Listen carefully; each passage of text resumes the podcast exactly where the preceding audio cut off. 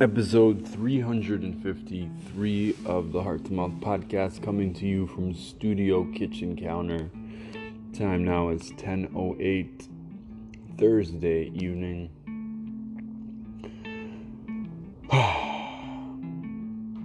Here's the lesson for today.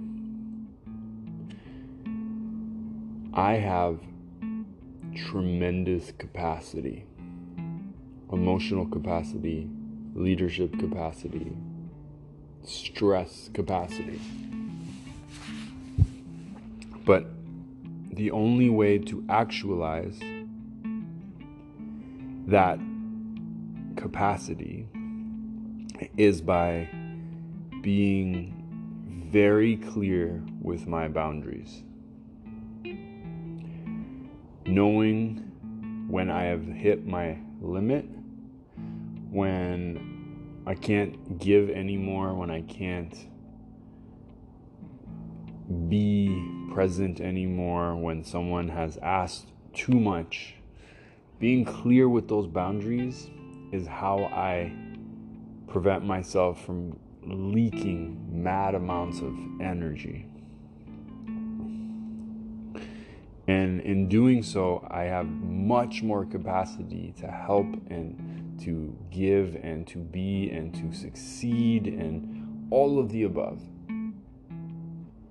Because I'm not coming from a place of scarcity, I'm not coming from a place of panic or fear.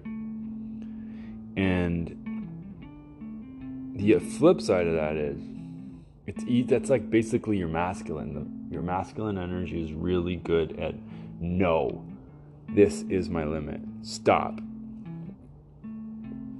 But if you go too far and don't balance it with some feminine energy, then you lose empathy.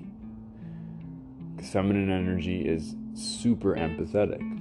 You don't just want to be like, no, I'm out. There's nothing here for me.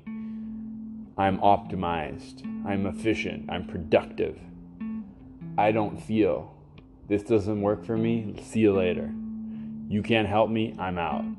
I can't accomplish my goals. Forget about it. So it's like, how do you put clear boundaries around your boundaries? clear direction and intention into your boundaries without sacrificing empathy. Finding the balance between boundaries and empathy is where you have the most capacity. Heart to Mouth Podcast, episode 353. Here we go.